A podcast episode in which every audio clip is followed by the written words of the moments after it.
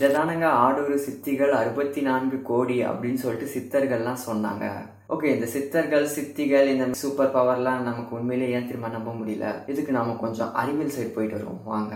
உண்மையிலேயே விஞ்ஞான உலகர் அப்படின்னு சொல்ற நாம உண்மையிலேயே நாம இயற்கையை பயன்படுத்தக்கூடிய ஒரு பயனர். ஜஸ்ட் யூசர் ஆனால் நாம் எப்படி நடந்துக்கிறோம் தெரியுமா? இயற்கைன்ற ஒன்றுத்தையே நாம் புதுசாக படைச்ச மாதிரி நாம் ஒரு பில்டப் பண்ணுறோம் பார்த்தீங்களா we created we invented we discovered அப்படின்னு சொல்லிட்டு இயற்கையே படைக்கிற மாதிரி ஒரு ஆணவம் படுறோம் பார்த்தீங்களா அந்த ஒரு ஆணவம் தான் இந்த மாதிரியான விஷயங்கள் எல்லாம் புரிஞ்சிக்க விடாமல் தடுக்குது. ஆனால் சித்தர்கள் அப்படி கிடையாது. மொத்தமாக இறைவன் கிட்ட பணிஞ்சு எல்லாம் நீதான் அப்படின்னு சொல்லிட்டு அர்ப்பணித்து ஒப்படைக்கிறதுனால என்ன நிகழுது அப்படின்றது பார்த்தீங்கன்னா இறைவனே தன்னுடைய இயற்கையினுடைய மொத்த படைப்பின் ரகசியத்தையும் சொல்லிடுறாரு.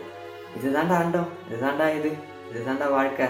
இதுதான்டா எது வேணுமோ எடுத்துக்கோ அப்படின்னு சொல்லிட்டு மொத்த விஷயத்தையும் வெளிப்படையாக அவருக்கு சொல்லிடுறாரு. ஆனால் நம்மளுடைய இந்த டார்க்கான இந்த ஆணவம் புரிஞ்ச இந்த அறிவை வச்சு கண்டிப்பாக அதை புரிஞ்சுக்கிறது ரொம்ப கஷ்டம்தான். ஆனால் நாம் ஒரு விஷயத்த மறக்கிறோம் என்னன்னா நம்மளுடைய சிற்றறிவுக்கு சிற்றறிவுக்கு புரிஞ்சுக்கிறதுக்காக தான் சில வாய்ப்பாடுகளையும் யூனிட்ஸ்களையும் அழகுகளையும் உருவாக்குறோம்.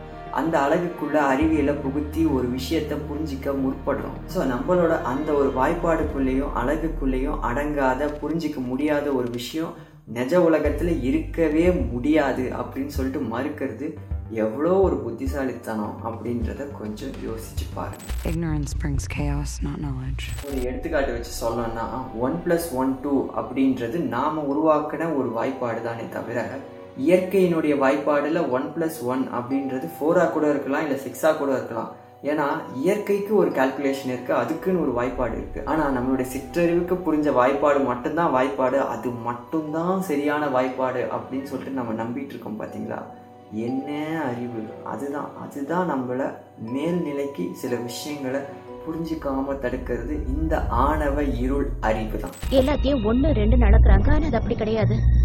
அவங்க கண்டுபிடிச்ச சோஷியல் சிஸ்டம்ஸ் எல்லாமே கற்பனையானதுதான். ஒன்னையும் ஒன்னையும் கூட்டினா ரெண்டு ஆகும்னு நம்ம கத்துக்கிட்டோம். ஆனா ஒன்னையும் ஒன்னையும் கூட்டினா ரெண்டு ஆகவே ஆகாது. எல்லா விஷயமும் நம்மளுக்கு சுலபமா புரியணுங்கிறதுக்காக தான் சில விஷயங்களை நம்ம நமக்கு ஏத்த மாதிரி மாத்திக்கிட்டோம். எல்லாத்தையும் அளக்குறதுக்கு நம்ம ஸ்கேல கண்டுபிடிச்சோம். ஆனா உண்மை என்னன்னா நம்மளால எல்லாத்தையும் அளக்கவே முடியாது. நாம கத்துக்கினது எல்லாமே பொய்யானது தான் அதைத்தான் வள்ளலாரம் அப்பவே சொல்லிட்டாரு நீர் கற்றதெல்லாம் பொய்யே அப்படின்ட்டு ஒரே வார்த்தையில முடிச்சிட்டாரு. ஓகே இப்போ நாம கதைக்குள்ள வருவோம். ஒரு கட்டத்துக்கு மேல லூசியினுடைய உடம்புல ஒரு கெமிக்கல் ரியாக்ஷன் நடக்குது. கெமிக்கல் ரியாக்ஷன் தமிழ்ல சொல்ல போனா வேதியியல் மாற்றம் அதாவது வேதித்தல். இதுக்கும் ரெஃபரன்ஸ் இருக்கு. தன்னையே எனக்களித்து தன்னருள் ஒளியால் என்னை வேதித்த என் தனி அன்பே அப்படின்ட்டு வள்ளலார் ஒரு இடத்துல சொல்றாரு. ஸோ இது இறைவனோட அன்பால நமக்கு உடல்ல நடக்கிற மாற்றம். ஆனா இந்த படத்துல காட்டுற மாதிரி இவ்வளவு மோசமாலாம் இருக்காது. ஸோ இது ஏன் நிகழ்து அப்படின்னு பார்த்தீங்கன்னா சதவீதம் வரைக்கும் நம்மளுடைய மனதுல ஒரு மாற்றம் வந்தது. நம்மளுடைய உயிர்லையும் ஒரு மாற்றம் வந்தது. ஸோ அதனுடைய தாக்கமாக நம்மளுடைய உடல்லையும் ஒரு மாற்றம் நிகழும். ஸோ அந்த மாற்றம் தான் இந்த உடல் மாற்றம்.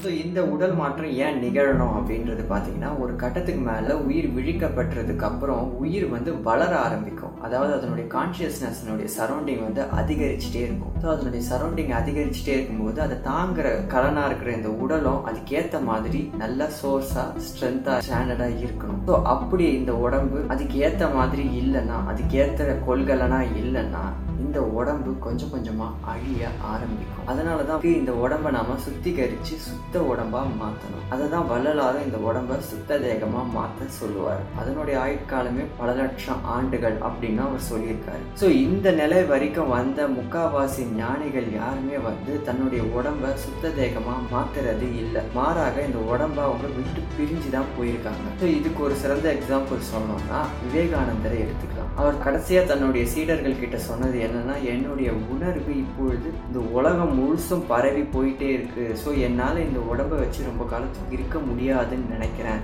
அப்படின்னு அவர் சொல்லுவார். ஸோ அதே மாதிரி தான் அவருக்கும் நடந்தது. அவராலையும் அந்த உடம்பை வச்சு இருக்க முடியல. ஒரு கட்டத்துக்கு மேலே அந்த உடம்பை விட்டு அவர் தானே பிரிஞ்சு போகிறாரு அவருடைய அந்த ஒரு மரணத்தையுமே நாம் ஏளனமாக பேசுகிறவங்க தான் இங்கே முக்கால்வாசி பேர் இருக்காங்க. ஏன்னா நாம் தான் ரொம்ப அறிவு நிலையில் பிரெயினை ரொம்ப அதிகமாக அனலாக் பண்ணவங்களாச்சு. கண்டிப்பாக அப்படி தான் பேசுவோம். ஸோ அப்படி பார்க்குறப்போ இந்த உடல் மாற்றத்துக்கு அப்புறம் நம்ம உடம்புக்குள்ள இருக்கிற ஒவ்வொரு மைக்ரோ செல்ஸ் மைக்ரோ ஆர்கனிசம் எல்லாமே வந்து அதுங்களும் வளர்ச்சி அடைய ஆரம்பிக்கும் அறிவளவில் இது நாள் வரைக்கும் அதுங்களும் மந்தமாக தான் இருந்தது. ஸோ அதுக்கப்புறம் அவைகள் ஒவ்வொன்றும் நம்ம கூட கம்யூனிகேட் பண்ண முடியும். நாம அதுங்களுக்கு ஆர்டர் கொடுக்க முடியும். ஸோ கடைசியாக லூசியும் தன்னுடைய உடம்பை விட்டுட்டு ஸ்பேஸ் பாடியாக மாற்றிக்கிறா அதாவது தன்னுடைய கான்சியஸ்னஸை இந்த யூனிவர்ஸ் ஃபுல்லாக எக்ஸ்டெண்ட் பண்ணிக்கிறா. இந்த ஒட்டுமொத்த பிரபஞ்சத்தையே இந்த ஸ்பேஸையே தன்னுடைய உடம்பா மாற்றிக்கிறா ஒரு நிமிஷம் இதே தானே மாணிக்க வாசகருடைய வாழ்க்கை வரலாறுலையும் நடந்தது. பொதுமக்களுடைய முன்னிலையில சிதம்பரம் கோயில்ல தன்னுடைய உடம்பு அப்படியே வெட்ட வெளியில கரைஞ்சதாதானே அவருடைய வரலாறு முடியும். ஸோ அதை தான் வரலாறும் சொல்லுவாரு வான் கலந்த மாணிக்க வாசகரே அப்படின்னு சொல்லிட்டு. ஸோ இந்த வானில கலக்கிற இந்த ஒரு விஷயத்த நமக்கு படத்துல காமிச்சாதான் புரியுது. என்ன பண்றது? சிகப்பா இருக்கிறவன் பொய் சொல்ல மாட்டான்டா! இது என்னடா புது பொருளியா இருக்கு? லூசி தன்னுடைய உடம்ப ஸ்பேஸ் பாடியா மாத்துறதுக்கு முன்னாடி அந்த சயின்டிஸ்ட் கிட்ட லூசி கேக்குறா. எனக்கு இவ்வளோ அறிவு இருக்கேடா நான் இதை வச்சு என்னடா பண்ணுறது அப்படின்ட்டு. அதுக்கு அந்த சயின்டிஸ்ட் சொல்கிறாரு எனக்கு தெரியல பேசாமல் அடுத்த ஜென்ரேஷனுக்கு இந்த அறிவை கொடுத்துட்டு போ அப்படின்னு அவர் சொல்கிறாரு ஸோ லூசியும் தான் அடைஞ்ச இந்த நிலைமையை எப்படி அடையிறது அப்படின்றத தானே சூப்பர் கம்ப்யூட்டராக மாறி ஒரு பென்ட்ரைவில் அந்த சயின்டிஸ்ட்டுக்கு கொடுத்துட்டு போயிடுறான் மினிட் எனக்கு ஒன்று புரியல.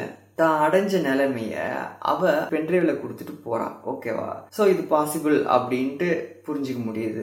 இதே தானே ஒவ்வொரு அருளாளர்களும் தான் எப்படி இந்த நிலைமையை அடைஞ்ச தான் எப்படி இவ்வளவு தூரம் மேல வந்து இந்த உடம்ப மாத்தன அப்படின்றத பத்தி புத்தகத்தின் வாயிலா கொடுத்துட்டு போயிருக்காங்க. ஆனா இதை நம்மளால புரிஞ்சுக்க முடியல. அந்த பென்ட்ரைவ்ல கொடுத்தா அது புரிஞ்சுக்க முடியுது. உம் பேசாம ஒன்று பண்ணுவோம். இதில் அந்த மாதிரிலாம் எதுவும் இல்லை அப்படின்னு சொல்லிட்டு உங்களுக்கு ஏற்றுக்கிறதுக்கு கஷ்டமாக இருந்ததுன்னா ஒன்றும் பிரச்சனை இல்லை. நீங்கள் இங்கே வாங்க. நான் இதே புக்ஸை ஒரு பென்ட்ரைவில் ஒரு பிடிஎஃபாக போட்டு உங்களுக்கு நான் தரேன். ஸோ அப்போ உங்களுக்கு அதை ஏற்றுக்கிறதுக்கும் நம்புறதுக்கும் ஈஸியாக இருக்கும். கொடுத்ததுக்கு தேங்க்ஸ் ஏய் ஃபூல் அவன் நம்மள கலாய்க்கிறான்டா. ஓகே ஓகே நம்ம ஃபைனல் பார்ட்டுக்கு வந்துட்டோம். இந்த யூனிவர்ஸ் நமக்கு ரெண்டு வாழ்க்கை முறையை அமைச்சு கொடுக்குது. ஒன்று be a immortal or be a dead ஒன்று எப்போவுமே சாகாம இரு.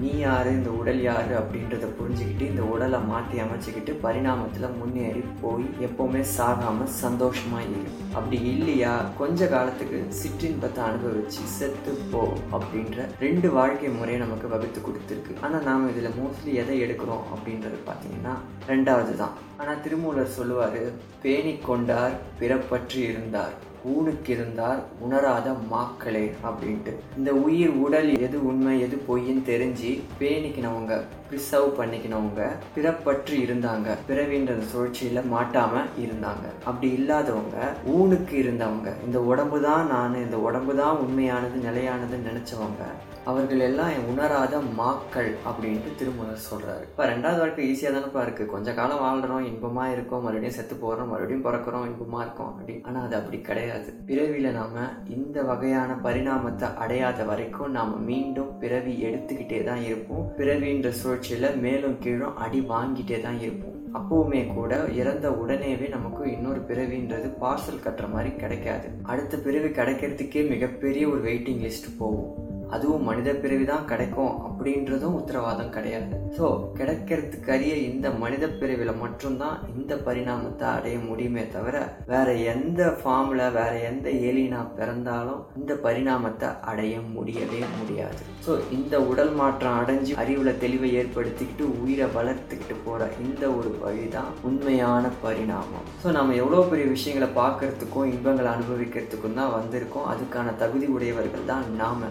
ஆனால் நாம் எந்த வழியை சூஸ் பண்ணுறோம் அப்படின்றது இறைவன் நமக்கு கொடுத்துருக்கிற ஃப்ரீடமுக்கு உட்பட்டது. அதனால் அதை யாருமே தலையிட முடியாது. நாமளாக முடிவு பண்ணுறது தான் ஸோ இந்த மாதிரியான விஷயங்களெல்லாம் நாம் செய்யறோம் செய்யலை. அது அப்பாற்பட்ட விஷயம். ஆனால் இப்படி ஒரு விஷயம்லாம் இருக்குது அப்படின்றத தெரிஞ்சுக்கிறதே மிகப்பெரிய விஷயம். அதுவும் இல்லாமல் நீங்கள் இவ்வளோ தூரம் இந்த வீடியோவை பார்க்குறீங்க அப்படின்னா அது அதை விட பெரிய விஷயம். சரி ஓகே ஃபைனலாக நான் ஏன் வள்ளலாரை நான் தேர்ந்தெடுத்தேன் அப்படின்றத பார்த்தீங்கன்னா இதே கருத்தை தான் எல்லா ஞானிகளும் எல்லாருமே சொன்னாங்க. ஆனால் நான் வள்ளலாரை குறிப்பிட்டு தேர்ந்தெடுத்ததுக்கான காரணம் வள்ளலார் ஜஸ்ட் இரநூறு வருஷத்துக்கு முன்னாடி நம்ம கூட வாழ்ந்தவர். அவர் வாழ்ந்ததுக்கான எவிடன்ஸ் நம்ம கிட்ட இருக்குது இதுவே வந்து திருமூலரையோ மாணிக்க வாசகரையோ வச்சு சொல்கிறதா இருந்தால் அவர் இந்த காலத்தில் இந்த சமகாலத்தில் வாழ்ந்திருக்கலாம் அப்படின்னும்போதே அது அந்த காலத்தில் நடந்தது அது அவங்களுக்கு நடந்தது அப்படின்னு சொல்லிட்டு அந்த ஒரு கேப் இருக்குது பார்த்தீங்களா அந்த ஒரு கேப்பு அதுதான் வந்து இந்த மாதிரியான விஷயங்கள்லாம் அதெல்லாம் அப்போது அவங்க அதெல்லாம் நம்பகத்தன்மையை ஏற்படுத்தாத தடுக்கிறது அந்த ஒரு கேப் தான். ஆனால் இதுவே பல்லலார் விஷயத்தில் நாம் அதை சொல்ல முடியாது. ஏன்னா அவர் ஜஸ்ட் அந்த இரநூறு வருஷம்தான். இரநூறு வருஷத்துக்கு முன்னாடி ஒருத்தன் வாழ்ந்தான் அவன் இந்த நிலைமையை அடைஞ்சான் அப்படிங்கும்போது ஸோ அதை நம்ம கேட்கறதுக்கே நமக்கு எப்படி இருக்கு? அப்புறம் நாம அதை நம்புறமோ நம்மளையோ அதை அப்பாற்படுது அட்லீஸ்ட் இது ஒரு வழி இருக்கு அப்படின்றதுல நம்மளால ஓரளவுக்கு ஒரு பிடிமானமா புரிஞ்சிக்க முடியுது. பட் புரிஞ்சிக்கிறது மிகப்பெரிய விஷயம்தான் அப்படின்ட்டு நான் பார்க்குறேன். ஹவவர் நம்ம பக்கத்து வீட்டில் இருக்கிற ஒருத்தன் திடீர்னு பணக்காரனானா என்னப்பா எப்படி ஆயிட்டா? அப்படின்னு சொல்லிட்டு நாம போய் அவன்கிட்ட கேட்போம். எதுக்கு? ஏன்னா ஸோ அவன் போன வழி நல்ல வழியா இருந்ததுன்னா நாமளும் அந்த வழியில முயற்சி பண்ணி அந்த நிலையை அடைவோம். அப்படின்றதுக்காக தான் ஸோ அந்த அடிப்படையில் தான் சொல்கிறேன் வள்ளலார் காலத்துலேருந்து வாழ்ந்து இப்போ வரைக்கும் வாழ்ந்திருக்க நமக்கு ஒருத்தர் கூட இந்த மனுஷன் ஏதோ பேசுகிறானே ஏதோ பண்ணுறானே இந்த நிலையை நாம் ஏன் பண்ணக்கூடாது இதில் உண்மை இருக்கா இல்லையா அப்படின்னு சொல்லிட்டு பார்க்கறதுக்கு தோணவே இல்லை அப்படின்றது தான் எனக்கு மிகப்பெரிய ஆச்சரியமாக இருக்குது இது மாதிரி நாலு பேர் கேள்வி கேட்டிருந்தாங்கன்னா நாங்க திருந்திருப்போம் தம்பி. சரி இவ்வளோ நேரம் நான் பேசுனது எல்லாமே ஒவ்வொரு டாபிக் தான். அது எல்லாமே நான் வந்து உங்களுக்கு தொட்டு தான் காட்டியிருக்கேன். இது இது இது இது இந்த மாதிரி இந்த மாதிரி அந்த மாதிரின்ட்டு. ஆனால் அது எல்லாத்தையும் நம்ம பேச ஆரம்பிச்சா அதுவே மிகப்பெரிய பதிவாக போயிட்டுருக்கும். ஸோ அதெல்லாம் பேசுறதுக்கும் பார்க்கறதுக்கும் சொல்கிறதுக்கும் தானே நாங்கள் இருக்கோம். ஸோ அதனால் நோ ப்ராப்ளம் அதெல்லாம் நம்ம தொடர்ந்து பார்ப்போம் பேசுவோம். ஏன்னா அறகுறையாக பார்த்ததுக்கே இவ்வளோ இருக்குன்னா முழுசாக பார்த்தீங்கன்னா இன்னும் நிறைய புரிதல் உங்களுக்கு கிடைக்கும். ஸோ லூசின்ற இந்த படத்தை நீங்களும் போய் பாருங்கள் அதில் நான் கொஞ்சம் கொஞ்சம் விஷயத்தை தான் கவர் பண்ணி ஸ்பிரிச்சுவல் சைடு கவர் பண்ணியிருக்கேன். அதில் இதையும் தாண்டி நிறைய சொல்லியிருக்காங்க. ஸோ கண்டிப்பாக போய் பாருங்கள் ப்ரைம் வீடியோலையும் நெட்ஃப்ளிக்ஸ்லேயும் அது அவைலபிளாக இருக்குது எனக்கு தமிழில் தான் பார்க்கணும் அப்படின்னு நீங்கள் விருப்பப்பட்டீங்கன்னா எங்களுடைய டெலகிராம் சேனலில் முழு படமே இருக்குது ஸோ போய் எங்கள் டெலகிராம் சேனலை ஜாயின் பண்ணி பாருங்கள் அது மட்டும் இல்லாமல் இன்ஸ்டாகிராம்லேயும் எங்களை ஃபாலோ பண்ணுங்கள் நான் உங்களை அடுத்த வாரம் இது போல் வேறு ஒரு நல்ல ஒரு கண்டென்ட்டில் மீட் பண்ணுறேன் அதுவரை உங்களிடமிருந்து விடைபெறுவது நான் நானே நான் உங்கள் நண்பன் வராஸ் கோயர்